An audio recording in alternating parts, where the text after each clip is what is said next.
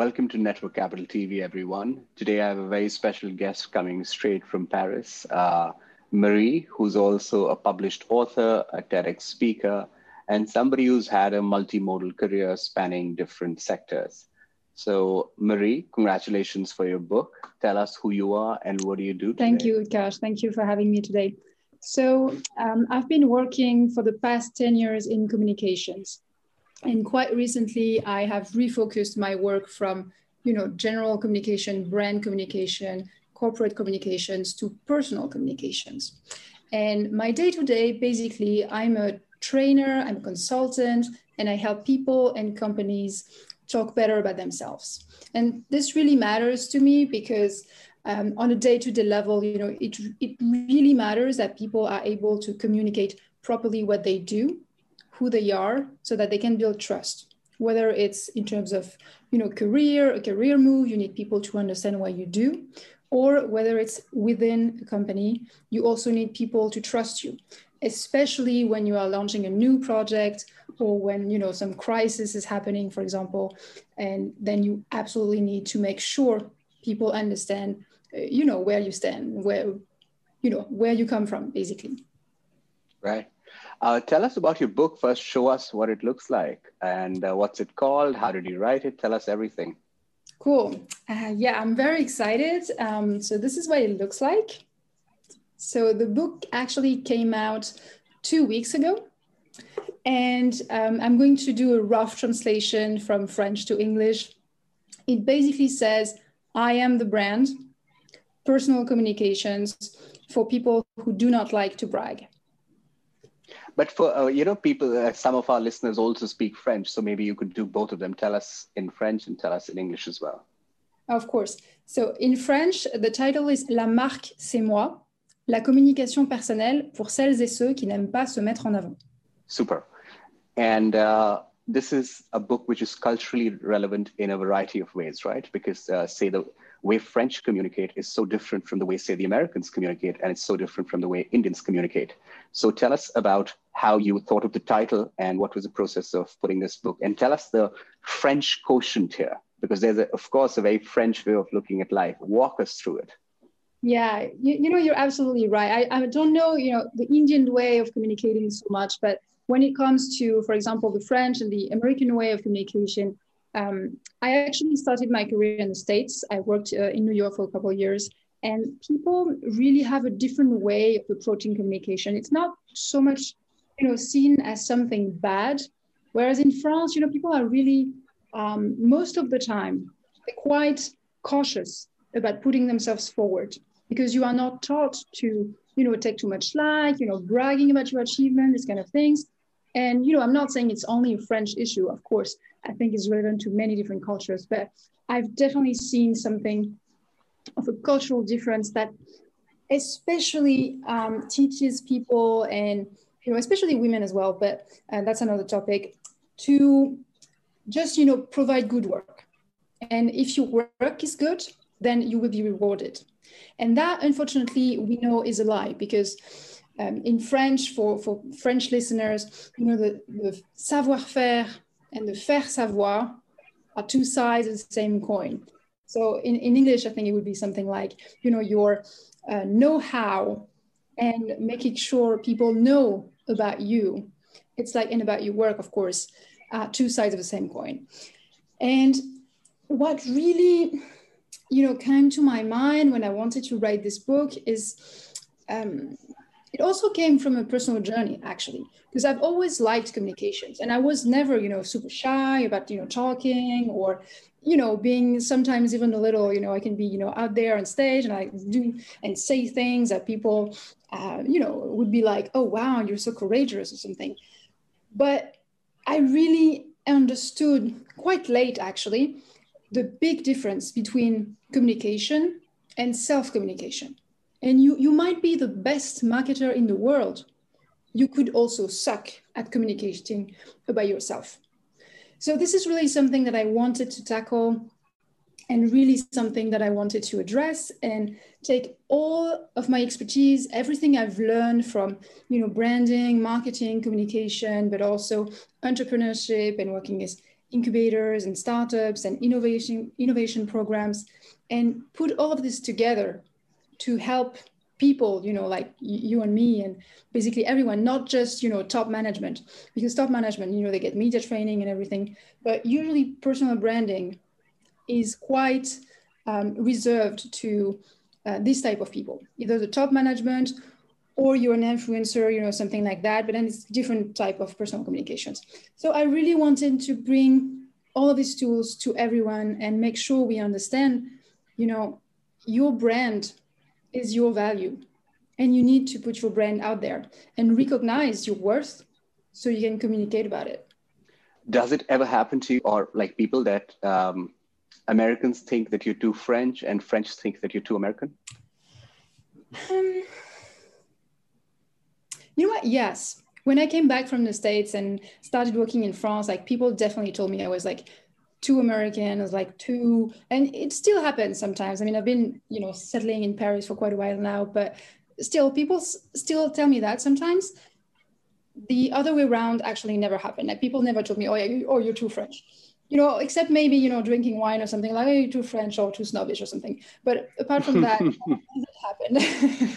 Okay, because um, you know, I mean, a lot of uh, people around the world are getting acquainted to Paris through Emily in Paris, a Netflix show. I'm not sure if you watched it or not, but the one one aspect of that show is basically reconciling uh, the Chicago-Paris divide and how people communicate. Actually, from your perspective, I might watch the show because I haven't, uh, because you know all of, all of the bad reviews, and you know, as a Parisian now you know, people are a bit, you know, cringing. It's like, this is not at all what it looks like. And this is not at all, you know, what it's supposed to be. And um, yeah, I must admit, I have that reason, but I might watch it now from your perspective because um, since you are talking about it, um, I've been actually looking out recently in TV shows for, you know, cues and, and clues to put personal branding into another perspective. And you know, maybe another type of guilt watching. I was actually, you know, so tired the other day, and I was like just watching an episode of, you know, Sab- Sabrina the uh, the witch, which is another Netflix show that is, you know, not like sexual or something. Definitely not. but um, I don't know. She had this sentence, and she was saying, "Oh, you know, it's it's hard to be 100% authentic when you still don't know uh, 100% what you are and who you are." and i was like wow it's actually um, you know very true and i think a lot of people uh, yeah. get feel this way as well yeah in uh, in communication there's so much emphasis on authenticity i was wondering in your book do you do you talk about authenticity and as somebody who's studied communication in various formats uh, what's your thought about the emphasis of authenticity in communication? What does that mean to you? You know, it's it's um it's a very good question because I struggled a lot with the word authenticity, and I feel like I rejected it for a long time because I feel like authenticity is almost um, codified, like you you know there are standards to what you know authentic is like, and in some ways, I mean, I love you know, for example, like Brené Brown's talk about you know vulnerability. But it's almost you know trendy hmm. to be like oh vulnerable or you know like humble you know like hashtag humble brag this kind of things. So it's kind of like you put these guys like oh it's it's humble and it's like i'm vulnerable but it's actually you know not that authentic. So i did not want at first to address authenticity full front uh, but it's definitely underlining all of the book and in the end um, it's quite funny because um, for the back story of the book, we actually put this forward because this is definitely the message that I wanted to get through. And the message is uh, se mettre en avant et rester authentique, c'est possible, which means, um, you know, putting yourself forward and remaining authentic is possible. And this is really the message of right. the book. You can communicate about yourself. You can present yourself in a way that is positive for you and that will also create opportunities. And you can create a marketing strategy that fits who you are, that fits your values and your objective. And of course, that still will be um, adapted to the environment. You're not going to communicate uh, the same way on TikTok and you know in an email, for example, and that makes sense. But still, well, that'll be an interesting email, you know, written like TikTok. so yeah, I really like the idea of authenticity, even though I did not want to name it like this at, at first, because I, I feel hmm. like it could be used as a filter. But in the end, this right. is something we're looking for. Got it. I think the book is uh, a result of uh, 10 years of many experiments, many realizations that you've had. Um, talk us through uh, your career. How did you stumble that there is a book here and uh, something that people enjoy? Walk us through your career, the process. Yeah, well, you're right. It's it's um, it's definitely a process because um, when you ask me to present myself, and this is something I say, I say, you know, um, I'm a communicator. I'm a consultant. I'm a trainer. I do consulting. I advise people. I advise company. But it is not something I have always done, and I have taken some paths during my career. I started in advertising in New York, and then back to Paris. Worked in you know digital marketing agency in France. But at the same time, Emily came from Chicago to Paris uh, from in advertising. Yeah. So right. Yeah. I, you I, really I, need to watch the show. Okay, I'll watch yeah. it. Fine, you convince me. yeah.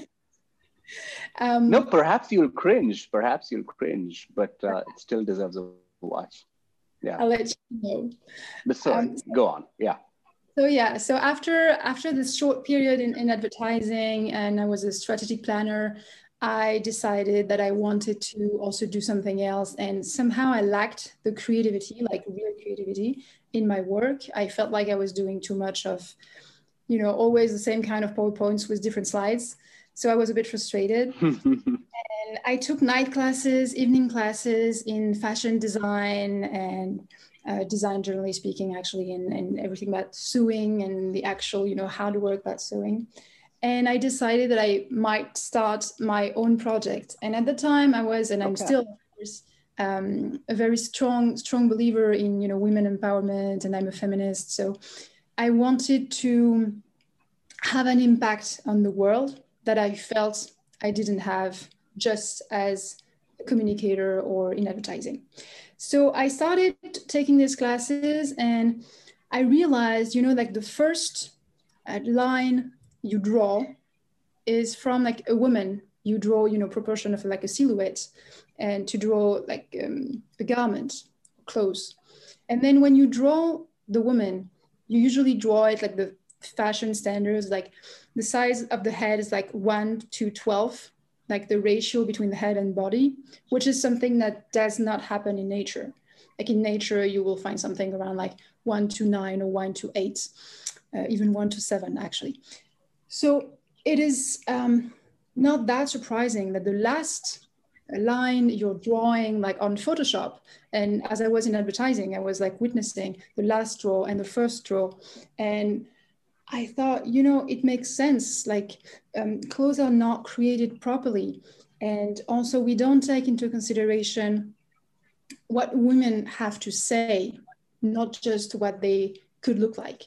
And at the time also from the States, I was mm-hmm. following a lot of the body positivity movement and i thought it was very inspiring but i something was for me was still missing you know saying oh you can be pretty you know in um, i'm not so sure about the international sizes anymore but like you can be pretty in size 2 or in size 12 well sure but you're still there to you know for your body and to be pretty basically.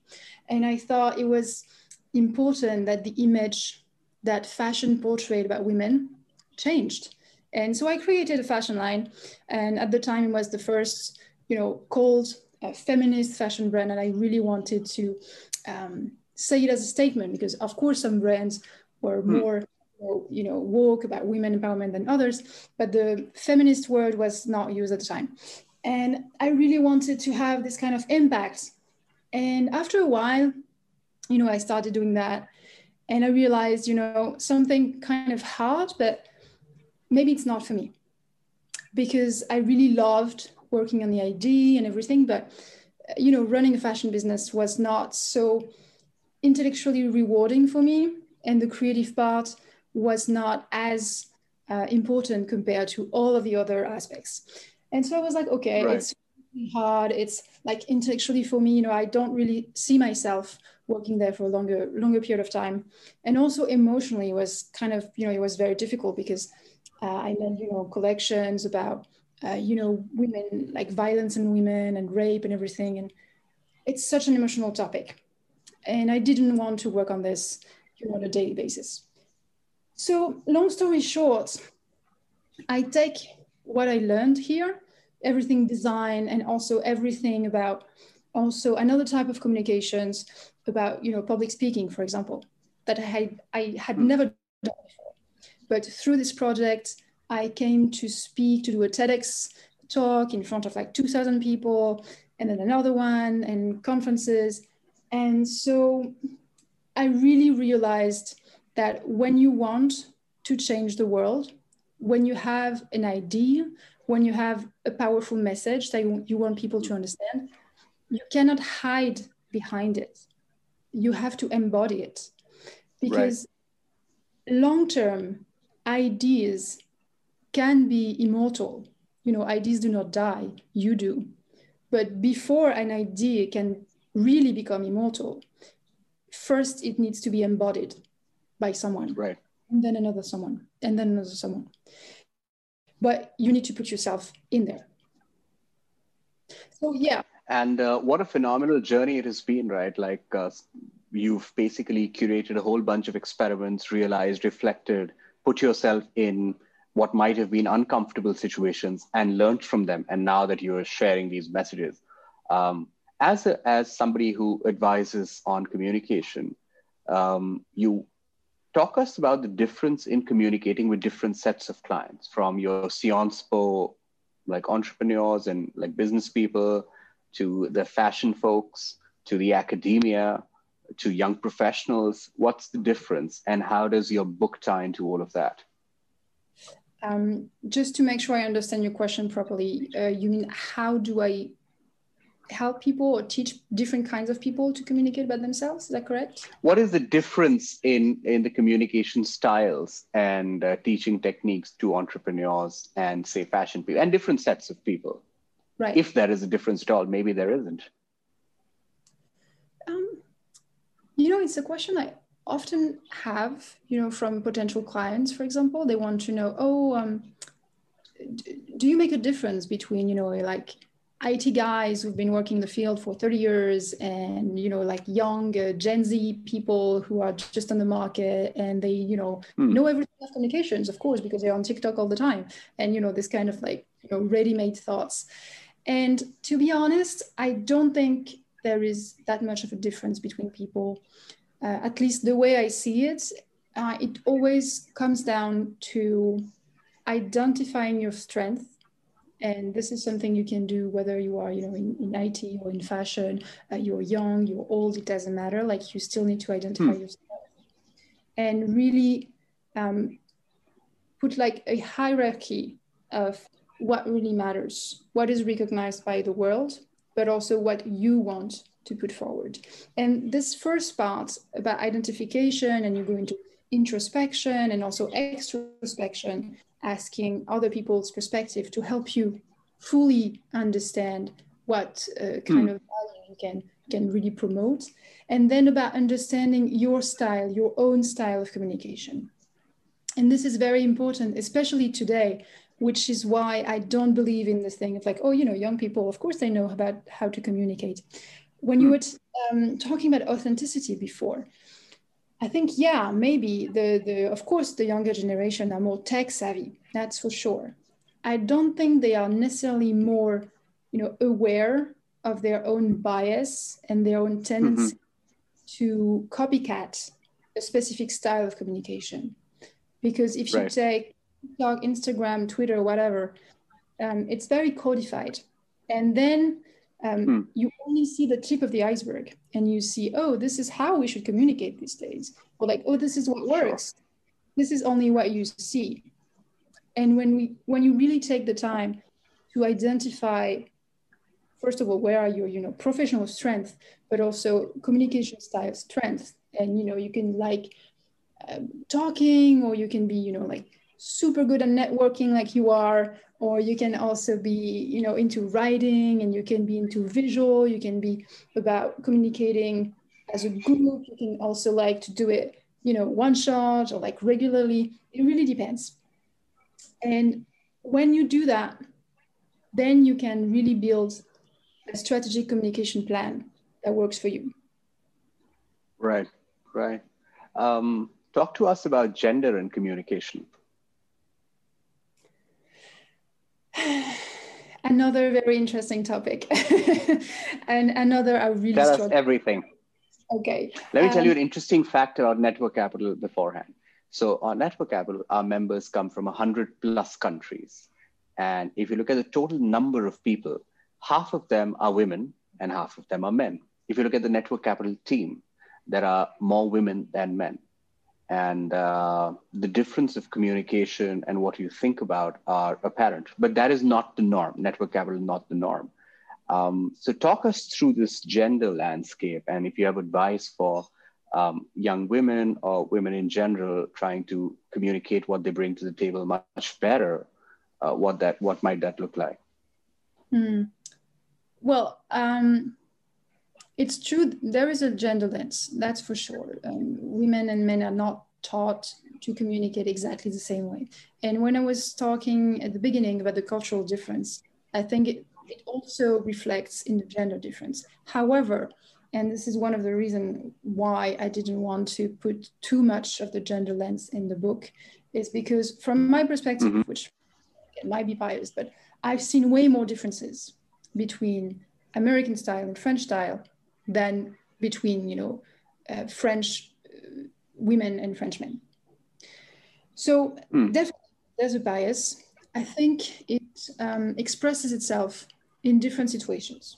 For example, when it comes to asking for a promotion, we know in this situation you had hundreds of studies about it, and we know, you know, women will be less likely to put themselves forward when it comes to presenting themselves, when it comes to um, doing the work about introspection, when it comes to really understanding, you need to find your own style and not, you know, uh, run like, oh, everybody is doing like this, so I should do it like this.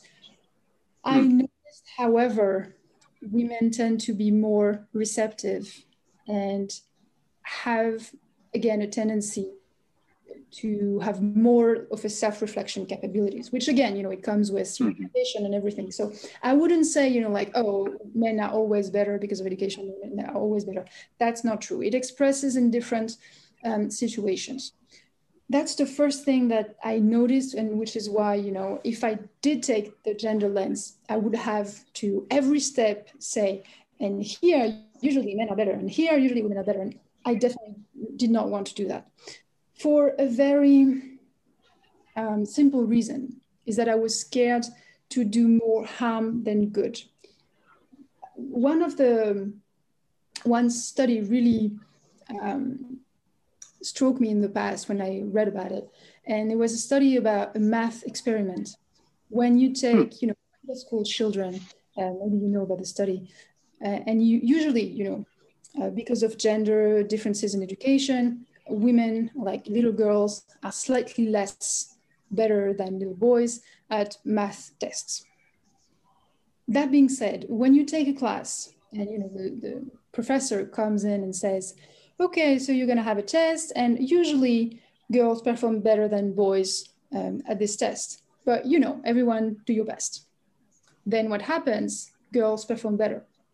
Hmm. When you say oh, you know, it's a bit harder for girls. Usually they're not as good, but you know, girls, do your best.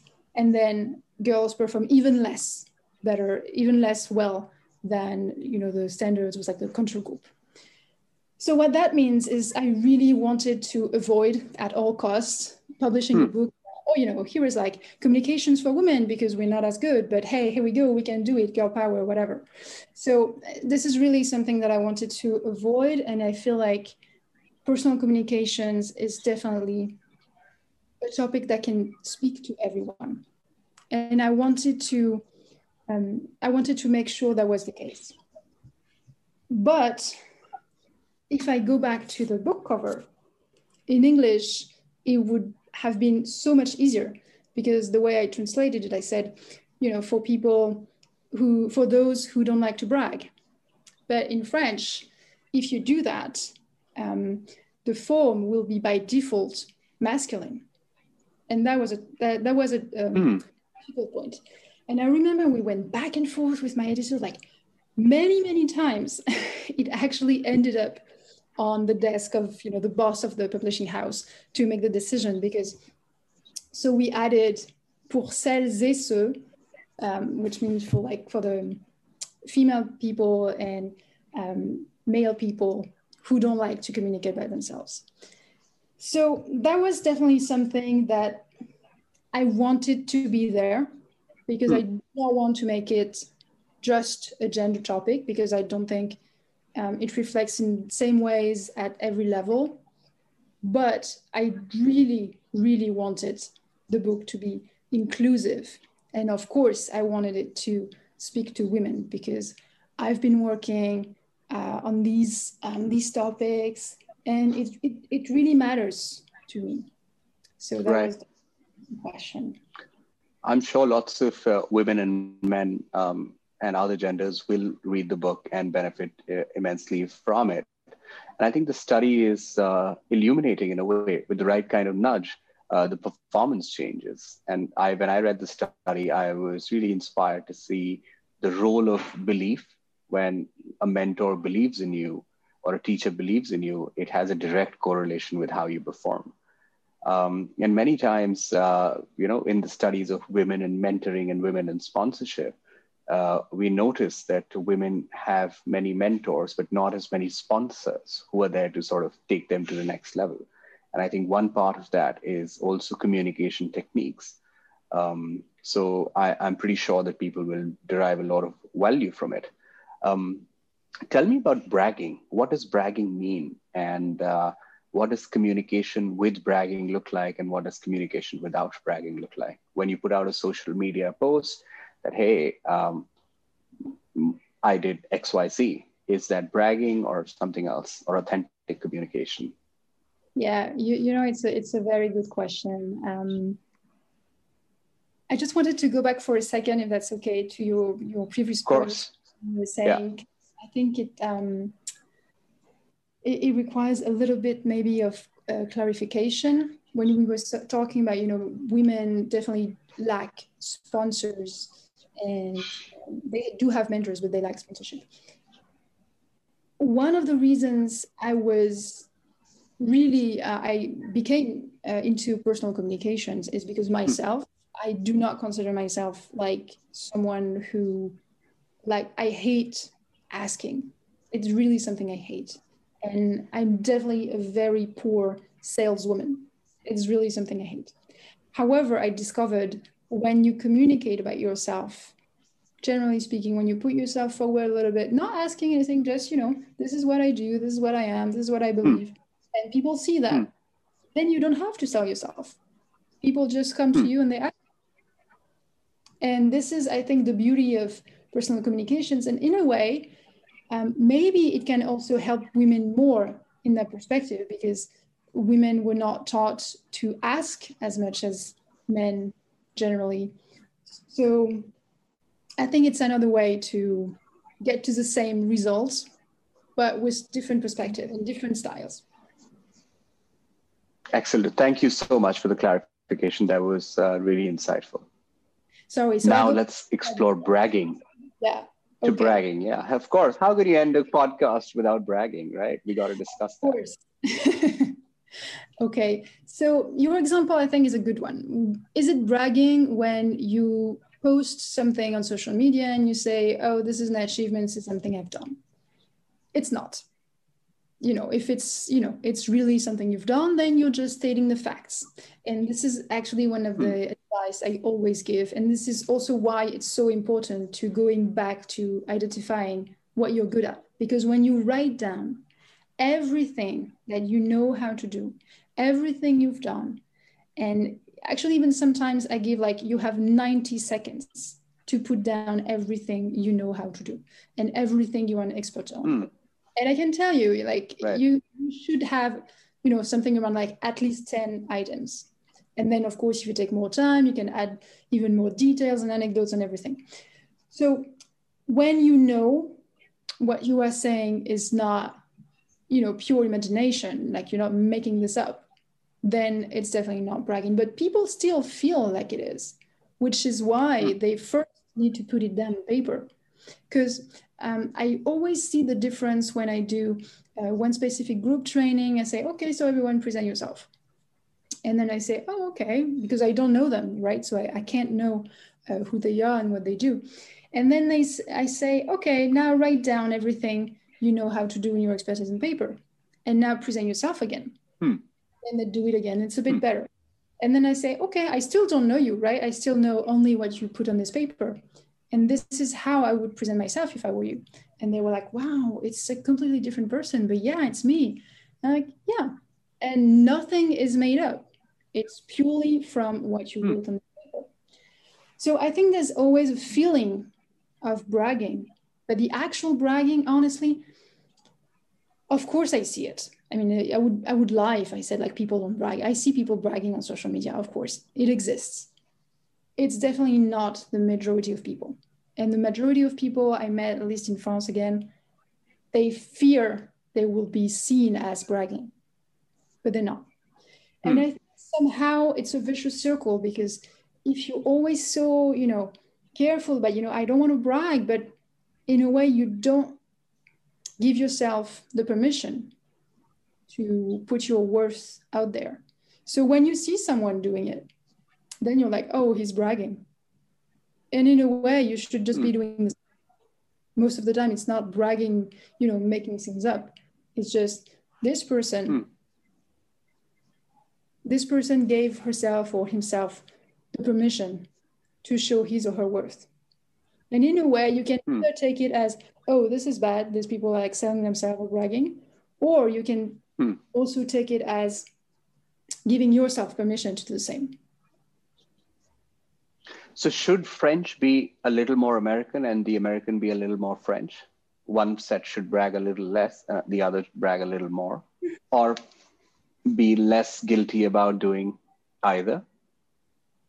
Um, it's a good question. Um, yeah, I think we should definitely free ourselves more from this fear of appearing arrogant and also the fear of you know having too much you know ego uh, sometimes the, the, ego is definitely something that i hear all the time and that i had to address in the book as hmm. well i'm not like in spiritual world or whatever i was just about to come to that Yes. Right. So so yeah, like a lot of people are afraid of that. And I, I think many American people can be afraid of that as well. But hmm. I actually had many very interesting discussions about the concept of ego. Um, some people that are actually also in the book, some people who are very good friends who do work, you know, with like spirituality and everything. And there's so much confusion about this word. Like people confuse ego with a bunch of a lot different things. For example, they confuse ego with pride. And when you say, oh, oh, this person is just expressing ego. No, this person, okay, they might have pride. And, you know, pride is a sin if you believe in that. But ego is not human characteristic. So um, yeah. you have to be really careful with that. So tell us, uh, tell us about the difference between ego and pride. We can't let you go without explaining that. Okay. So many French philosophers would have so much to say, but today we are here with uh, Marie. Let her share her perspective. Sure. So when it comes to putting yourself out there, um, first of all, like the ego is really what constitutes the difference between you and the rest of the world. So if you know your goal is to dissolve ego, and this is something that yes, I do believe we all need, especially at this moment in time, to realize we have too much, you know, attachment to something that are personal, to something that are, you know, beliefs and everything. But uh, again, this attachment to belief, you can either say, oh, I have ego, or you can say, okay, I have, maybe I'm too, you know, strict. I'm not open minded enough. I'm not empathetic enough.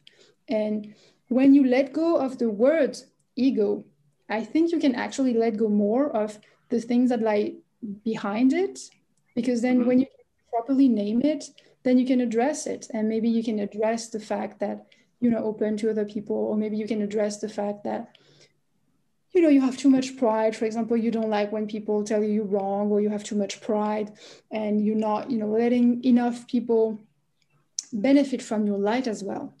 And i think when it comes to the struggle with ego i often hear as well the fear of taking too much and not giving enough. But that's also mm. a false issue because when you when you take the light in then you can also um, you know make it shine back to other people when you don't want to mm-hmm. take any light at all you can't send back anything at all because you didn't take anything mm. and especially right. in, in, companies when i work with you know managers um, sometimes they're you know super hardworking and it always comes from very good intentions like oh i don't want to put myself out there like i want my team to benefit from it but sometimes your team also needs you to take your place, to communicate about yourself. Hmm. And then you'll get this promotion, and then you can take your team with you. And then, you know, the CEO of the company can know how good your work is. And then you can also, you know, make sure your team also get all of the um, all the pat in the back they also, you know, deserve. But if you don't want to take anything, you can't do that. Yeah, um, Marie, have you heard of Rene Girard? Rene Girard? Yeah. No, I don't think Just so. a philosopher. Do you think that when people try and develop their communication styles, they try to sound like a person they admire? Do, do, you, do you see a lot of mimicking when it comes to communication style? Yeah, definitely definitely. I'll check it out. I'm not sure i understood the, the name properly but absolutely yes. A lot of people um, quite instinctively want to benchmark what is around them. And it's like oh i really like how this person communicates. And then you end up in a copycat situation. Mm. and I, in order to avoid that and this is also an exercise i give in the book um, and i call it mirror mirror is mm. you look at someone that you admire, but you look at it as if it's, you know, a mirror to yourself. So hmm. first, instead of doing comparison, you need to switch to inspiration. And how does this person inspire you? Specifically, what? And once you hmm. identify that, you can move from inspiration to integration. And you only hmm. integrate what makes sense for you. For example, I have tons of friends, super um, extroverts and they really love you know all the networking and they go places all the time. They connect everyone and really, i really admire them for that. Mm. but it's really not my way of communication. It's right. um, something i'm not good at this specifically. Some of the things i see oh these people i like how they communicate. And uh, these quirky pictures like this and that. It's like yeah i could do that. Okay i'll take it. But you need to be really careful when you look around not to mimic, but to make sure you only take what what makes sense for you. Yeah, yeah. I mean, Girard does talk about it a lot in his uh, mimetic theory, which you're talking about in the mirror mirror uh, example. It's amazing. Um, in terms of uh, just like if you want people to remember three big takeaways from your wonderful book, which right now is in French, but I'm pretty sure it's going to be translated in other languages as well. Uh, what do you want the three key takeaways for people to be from your book? Hmm. Okay, interesting. Well, you know, I think the main takeaway um, I want people to remember from this book is you are your most um, important and long lasting assets so you have to you know invest in yourself and capitalize on it. Because especially today you might change you know jobs careers countries mm. you start a company and then another one. You know everything will change. The only thing that won't is you. You can evolve of course but you're moving identity. So really investing in yourself right now, especially in this changing environment, is the most important thing and I think effective thing you can do by yourself. That's hmm. the first idea. The second idea, I think, would be about um, the impact you can have on the world when you start really owning uh, your, your worth and who you are, what you are, and you really need to embody your ideas and your values and represent your project, not hide behind it. Because this is how you can mm-hmm. most effectively impact the world. I think that would be the, the second point. And the third one would be um, in relation with others. I think it's a question of equilibrium. You do need others' perspective and others' people opinion to help you identify you know, your bias, your blind spots. But first, you need to really stand your ground, understand what you want to put out there. Otherwise, you can fall prey to you know inauthentic communication because you just want to please people or you just want to reproduce mm-hmm. communicate what you think people expect of you and then you move from right. you know personal communications to building a character that is phenomenal. Marie, uh, you have to do a book launch with Network Capital Paris, and we're going to make you travel all around Europe as you talk about this wonderful book. Uh, thank you so much for taking time out, and we look forward to hosting you very soon in our Paris office. Thank you, Cash. It was a pleasure. And I'm looking forward to debating more of Henry in Paris with you next time. Yes, absolutely. Me too. Thank you, Marie. Thank you. Bye.